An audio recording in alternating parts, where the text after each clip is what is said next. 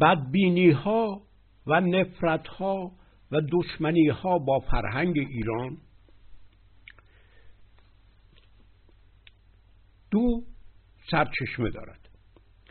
یکی از آن می آید که فرهنگ ایران را در تاریخ می خواهند بیابند و با تاریخ ایران این همانی می‌دهند.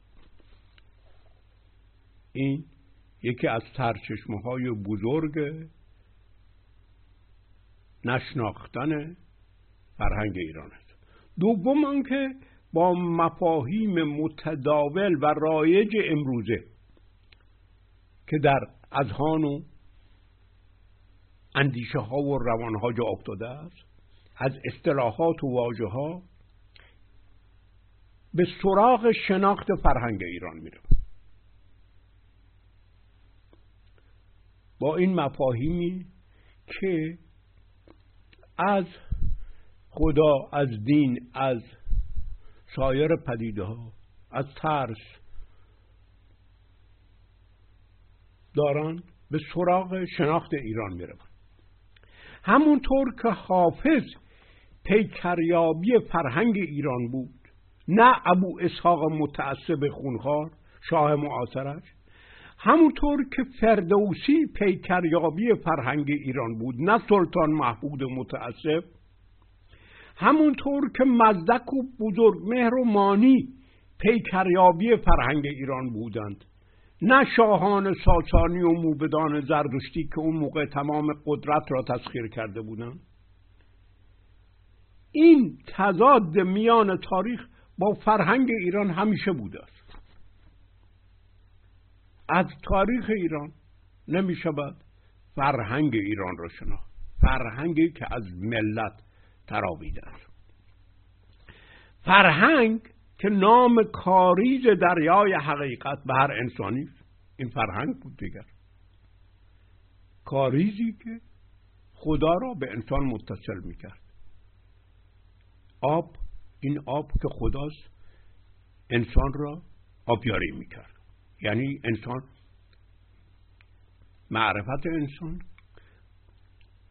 رویده بود از امتزاز و اتصال این شیرابه حقیقت شیرابه که خدا باشد. خدا مفهوم شخص نداشت. این شیرابه دنیا رو خدا بشه فرهنگ بهمانی که این فرهنگ ما باشد که آسان خرد باشد. فرهنگ ضد خشم ضد قهر ضد تجاوز ضد جان آزاری و خرد آزاری. طبعا ضد همه قدرت ها بوده است. اصلا قدرت ها ضد ترس فرهنگی بوده است که ضد ترس بوده. ترساندن را ضد فرهنگ می‌دانست است. ترس، ترساندن نقطه آغاز قهر است. بون قهر است. فرهنگ بهمنی ضد ترس است. هر کس میترساند ارهاب و ارعاب و وحشت انگیزی بر ضد فرهنگ بهمنی ایران است. درست تاریخ تاریخ ناچیزی که برای ما باقی مانده است. چیزی جز قهر و خشونت و جان آزاری و خرد آزاری و استبداد و ضدیت با اصالت انسان نبوده است که در همون واژه فرهنگ برای ما مانده است. اتصال حقیقت به انسان. بدون واسطه بودن حقیقت با انسان. دیگر آنکه این بدبینی و نفرت و دشمنی با فرهنگ ایران از آنجا می آید که ما مفاهیم حاکم بر ذهن جامعه یا رایج و متداول را معیار و میزان قرار می دهیم و با این معانی و با این معانی اصطلاحات به سراغ فرهنگ ایران می رویم و طبعا سراسر فرهنگ خود را به طور روشی و متدیک به طور علمی مسخ و تحریف می‌کنه. در گذشته با معیار قرار با معیار قرار دادن مفاهیم اسلامی به شاهنامه و آثار دیگر ایران می نگرستیم و همه را مسخ و تحریف می‌کردیم. عقل را خرد می‌دانست.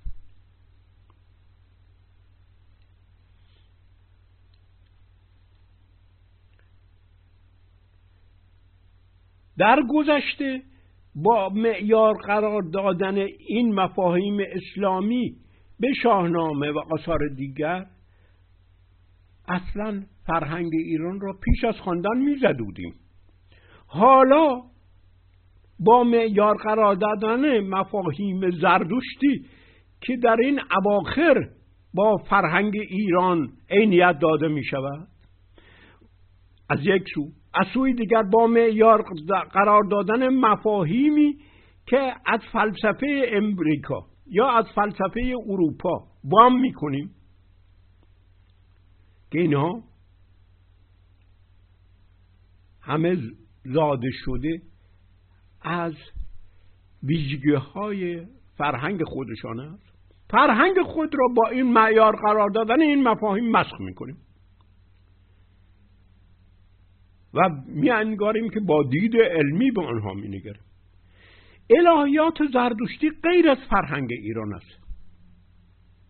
تمام خدایان ایران در الهیات زردشتی معنای وارونه اصلش را گرفتن. همه منکر و متضاد منکر فرهنگ ایران و متضاد با فرهنگ ایران. همونطور معیار قرار دادن اصلاحات و مقولات روانکاوی و جامعه شناسی و انسان شناسی و علوم انسانی دیگر از قرب منش و روش روان فرهنگ ایرانی را از بین می‌برد. چرا؟ فرهنگ ایرانی ویژگی های استثنایی و بینظیر خود را داشته در حینی که ویژگی های مشترک با سایر فرهنگ ها داره هم دارد ولی این اسنا بودن استثنا بودن هاست که فرهنگ ایران را مشخص می سازد نه از اصلاح بودن فرهنگ ایران چون فشردن و این این از استثنا بود استثنا بودن فرهنگ ایران این در این مفاهیم ما از بین می‌بریم با این مفاهیم ما از بین می‌بریم. چون که این مفاهیم ویژگی های فرهنگ غرب یا اسلام را دارند و طبعا اون اون چیزی را که فرهنگ ایران را فرهنگ ایران می کند اینها با معیار قرار دادن این اصلاحات از بین برده می شود چپاندن و فشردن پدیده های فرهنگ ایران. در مفاهیم و اصطلاحات و مقولات علوم انسانی غرب. که چیزی جز گسترش تفکر فلسفی آنها نیست چیزی جز ویژگی ارزش های آنها نیست. بریدن و دور ریختن همین استثناها هست. امروزه تصویر زردوشتی از اهورامزدا که در اثر تبلیغات این 60 70 سال رواج پیدا کرده است معیار سنجه خدا قرار گرفته است.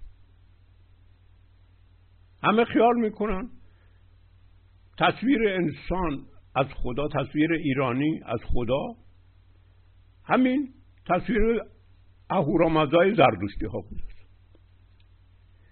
امروزه مفهوم دین از ادیان ابراهیمی و از دین زردوشتی معیار و سنجه فکر ما قرار گرفته.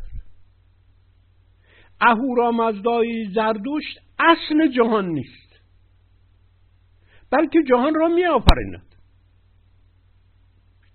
خیلی مهم است اهورامزدا یکی از نامهای خدای ایران بوده است. یکی از نامهای بسیار دیگر خدای ایران بوده. خدای ایران نامهای متفاوت داشته.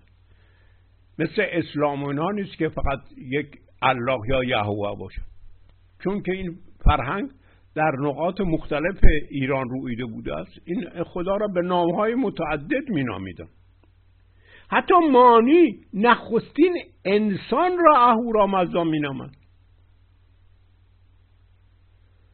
خود خود خدا که خوادای باشد. خوا چی هست؟ خوا یعنی خیا یعنی خی یعنی اووا یعنی تخم یعنی اصل خدا. این تخم در فرهنگ ایران اصل است. اصل بودن با آفریننده یا خالق بودن فرق دارد. تخم گیاه و درخت اصل درخت است. از تخم و بذر درخت و گیاه می روید در تخم همه درخت هست که گشوده می شود که باز می شود که گسترش می یابد گیتی و زمان از تخم از اصل می رویند از اند. یکی از نامهای این است از چهره از بن. بن دهش خدا پی... اصل پیدایشیست نه اصل آفریننده. یعنی اصل آفریننده اصل نیست. در ایران اون چیزی را که خدا میگند اصل است تخم است اند است چهره است بون است. خدا خودش گیتی می شود خدا خودش زمان می شود نه اون که گیتی را خلق کند نه اون که زمان را خلق کند نه اون که عقل را خلق کند. گیتی و زمان تحول و تکامل خدا یعنی تخم یعنی عرکه یعنی بون یعنی چهره است. ما امروز چهره که می‌گوییم به فکر رو و شمایل و قیافه میفتیم در که چهره رابطه پیدایش شکل صورت از بون داشته است. از بون نادیدنی و ناگرفته. این است که هم تخم و اصل است هم صورت است. خدا بغ است. بگ بخ بک. همه اینها تلفظ های مختلف همین واژه بغن یعنی خودش یعنی چی؟ یعنی خودش پخش می شود خدا همین واژه پخش شدن است. ما وقتی می‌گوییم پخش شد یعنی خدا امتداد پیدا کرد پخش شد گسترش پیدا ولی در حالی که پخش می شود از هم پاره پاره و از هم بریده نمی شود بس بلکه مثل شاخه های درخت و برگ هایش از هم می روید این است که بختن در پهلوی به معنای پخش کردن است. بختک به معنای متحد و متفق است. اون چیزی که پخش می شود به هم متصل است. با هم متفقند. چون این فرهنگ از ملت جوشیده بود نه از پیغمبران. زردشت این اولین پیدایش ایده پیامبری در ایران است. فرهنگ ایران بر پایه مفهوم پیامبری و رسالت و نبوت نبود. فرهنگ ایران بر پایه مفهوم دایه بود و انگیزنده آتش فروش. اصلا مفهوم مفهوم ردم یعنی بیخ. فرهنگ این در این فرهنگ فرهنگ از ملت جوشیده شده بود. این خدا هر جایی به نام دیگر نامیده می‌شد. ولی به رغم اینی که نامهای مختلفی داشت همه شامل یک جهان بینی بودن. در همون منطقه پارس که سپس هخامنشی ها حکومت کردند این خدا نامهای گوناگون داشت. مثلا یکی همین خرم بود. خب در ابو ریحان ببینید نام روز اول خرم است. یعنی اونجا خدا را اهورامزدا نمی‌گفتن خرم می‌گفتن. نه اینی که اهورامزدا یکی از نامهای دیگر بود.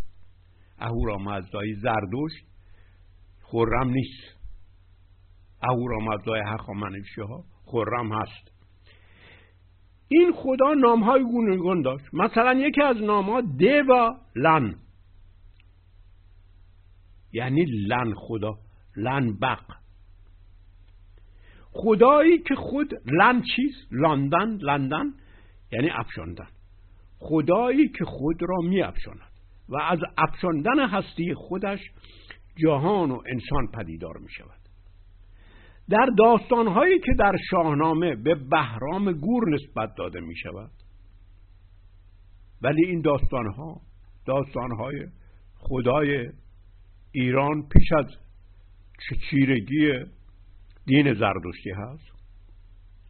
تصویر این خدا در شکل لنبک آبکش باقی مونده است. لنبق همون دیوا لن است. یکی از نامهای دیگر این خدا زوش یا زاووش یا دیایوش بوده است زوش یعنی چی؟ زوش به معنای دوست و محبوبه و معشوق است یعنی چی؟ یعنی خدای ایران الله خوانده نمی‌شد یهوه خوانده نمی‌شد قهار و جبار و اینها خوانده نمی‌شد دوست و محبوبه و معشوقه خوانده میشه شما کسی رو دیده ای که از معشوقه و محبوبهش بترسد دیوش هم به معنای خدای دوست و رفیق و یار است. دیایوش که این بعدش زئوس شده است این اسم.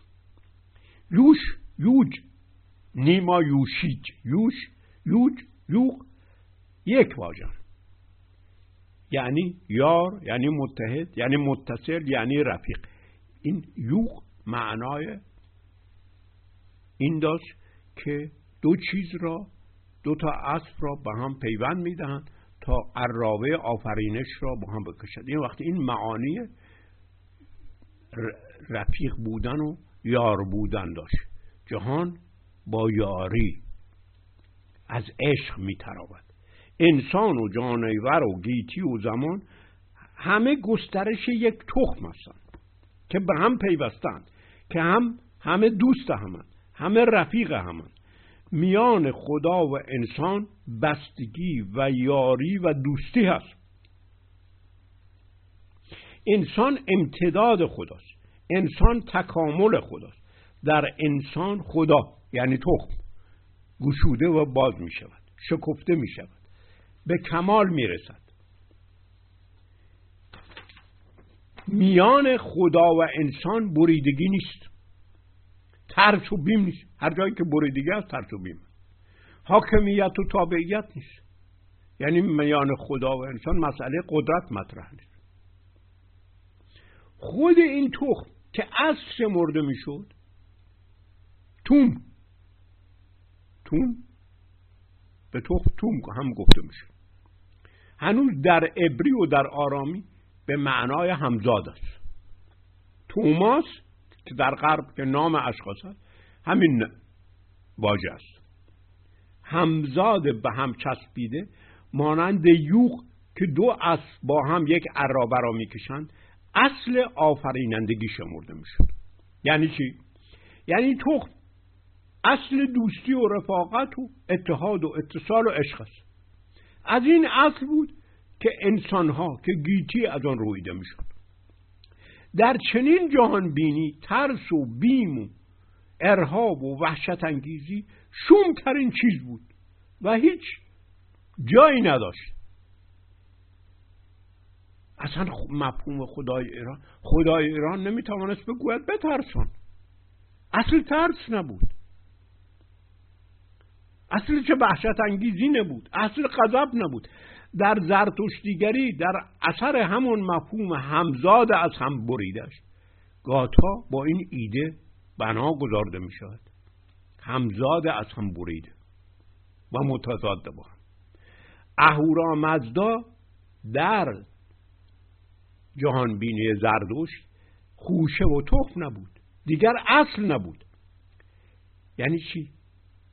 اهورامزدای زردوش به کلی با اهورامزدای هخامنشی ها فرق داشت چون که مزدا در اصل معناش ماه بوده است. ماه تخم است. مجموعه تخم ماه بود دیگر می‌بینید که در متون زردشتی ترجمه نمی‌شود مزدا به ماه. ولی تخم اصل روشنایی بوده. این است که ترجمه می‌شود به دانایی الله و یهوه و پدر ما آسمانی نیز اصل نیستند بلکه به مجازی یعنی برای دلخوش کردن مردم یعنی از روی حکمت یعنی به حیله و فریب یعنی با دروغ مقدس اصل خوانده می شوند. اونها نمی توانند اصل باشند.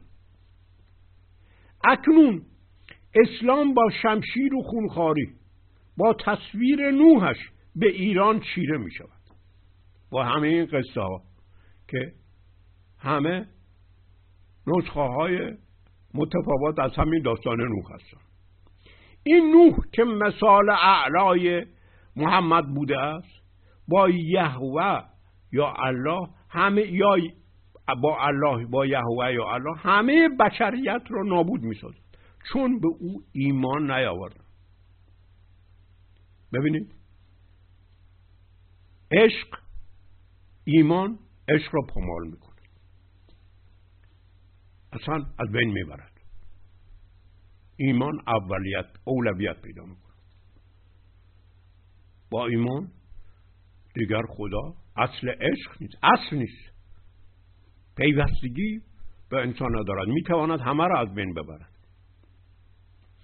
فقط شست هفتاد نفر مؤمن از این کشتار بشریت نجات داده میشه یعنی چی؟ یعنی الله نو حق زیستن فقط به مؤمنان می‌دهند و حاضرند سراسر بشریت را از دم تیغ بگذرانند. چنین اندیشه بر ضد منش و فرهنگ اصیل ایران بود. با اندیشه با اندیشه ای که خدا تخم همه بشر هست. همه انسان ها شاخ و برگ و درخت خدا هستند خدا دوست و محبوبه انسان است اینها همه با چنین مفهومی از نوح و الله در تناقض است. الله در قرآن در این قصه اندیشه بنیادیش را می‌گوید. این مسخره این داستان را مسخره نکنید که چنین داستان احمقانه است. نه در این قصه به یک اندیشه صورت می‌دهد. همه بشر را میترساند که اگر ایمان نیاورید بدانید که با منی کار دارید که هیچ دقدقی و دلهوری به دل راه نمیدم هیچ شرمی ندارم که شما را همه جا یک جا نابود کنم. این را می‌گویم. در این قصه این اندیشه نادیدنی و ناگرفتنیش کاملا نمایان می شود اینجا هست که شیخ عطار مشکل پیدا می‌کنه. یعنی یعنی هر ایرانی مشکل پیدا می‌کنه. و آشفته می شود و در قصه این آشفتگی خود را از الله و از اسلام می‌گوید. اون چرا هرگز در جهان اسلام نمی شود گفت می‌گوید.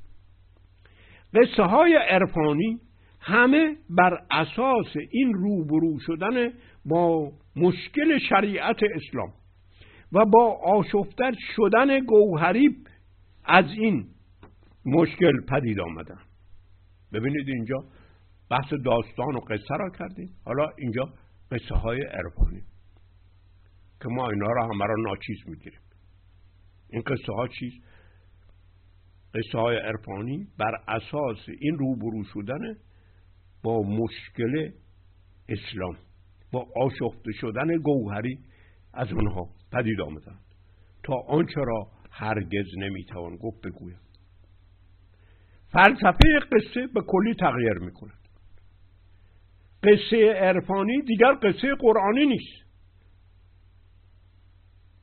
حتی در یک بیت شعرش تعریف قصه را می‌کنه که راجع به اون یک کتاب می‌توان نوشت و, و از آن می‌توان به عمق قصه های عرفانی ساختار قصه های عرفانی پی بود می‌گوید چی؟ قصه چیست؟ از مشکلی آشفتن است. قصه چیست؟ از مشکلی آشفتن است. چه نتوان گفت هرگز گفتن است. قصه چیست؟ از مشکلی آشفتن است. چه نتوان گفت هرگز گفتن است قصه چیست؟ از مشکلی آشفتن است چه نتوان گفت هرگز؟ گفتن است این دیالکتیک. گفتن؟ به رقم آنچه هرگز نمی‌توان اون را گفت. این اوج شهامت رو می‌خواهد قصه ها گستره رویارو شدن با مشکلات و آشفته شدن و دلیری و تصمیم به گفتن اون کسی از گفتنش زهر ترک می شود. عطار به جای آن که به سراغ الله برود و بنماید که چنین تصویر از خدا پذیرفتنی نیست این را هرگز نمی‌توانست بگوید. کسی دست به ناف الله نمی‌تواند امروز هم بزند. می‌بینید که حتی دست به ناف رسولش را هم نمی‌تواند بزند. که دم از محمد و الله نمی‌شود زد. این چیکار می‌کند؟ سیخ را وارونه می‌کند. تصویر ایرانی از خدا را جای الله می‌گذارد. و این خدای مهر است که نوح را مورد سرسنش قرار می‌دهد. که تو چرا از من چنین چیزی خواستی؟ چرا خواستی که من بشریت را از بین ببرم؟ البته الله الله قرآنی نوکر قرآن رسولش نیست. و به فرض آن که نوح هم چنین درخواستی از او کرده باشد. قدرت آن را داشت این خواهش را او را رد کند اصل خداست. یعنی خدا الله در این فلسفه نوح را فرستاده است. نوح فقط معمور اوست. نوح نوح قرآنی گماشته و رسول الله است. کاری را می‌کند که الله می‌خواهد. ببینید اینجا. خدایی را که عطار در اینجا گذاشته است الله دیگر نیست.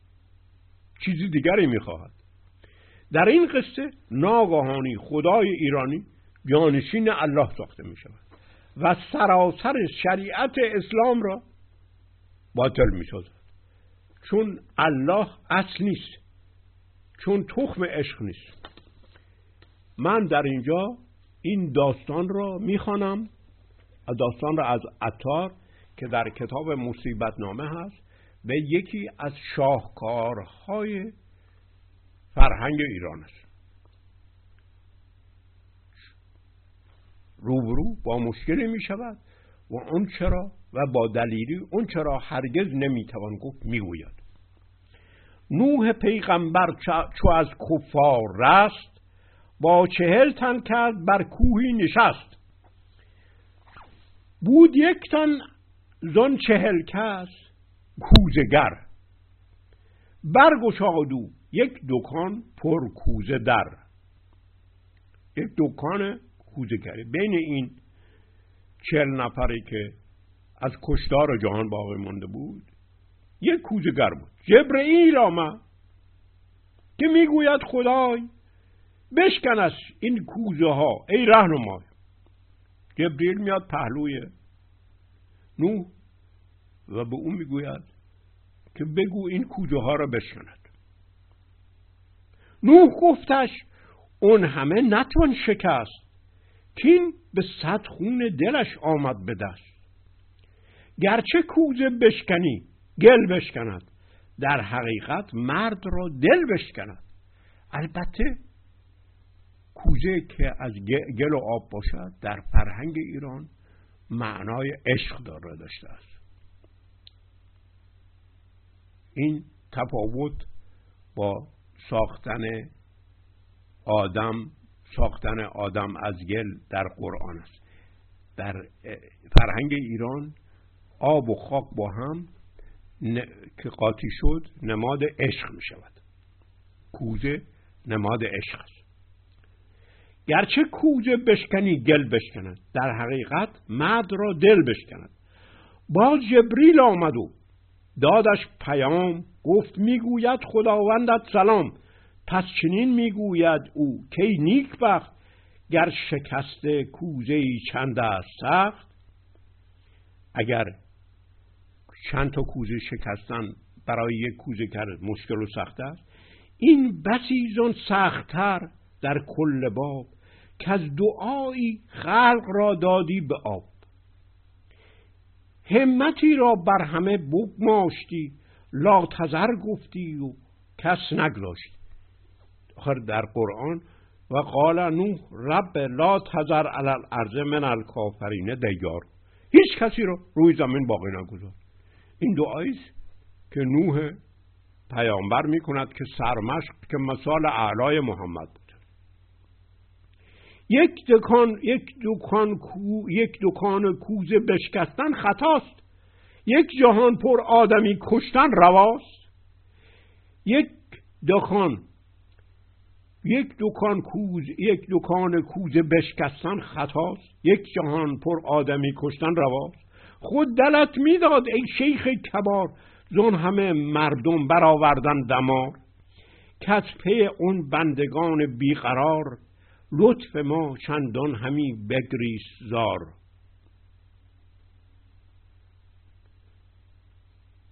از این کار از این کشتار ما اینجا می‌گوید لطف ما ولی این خدای ایران است که به زاری گریه می‌کند.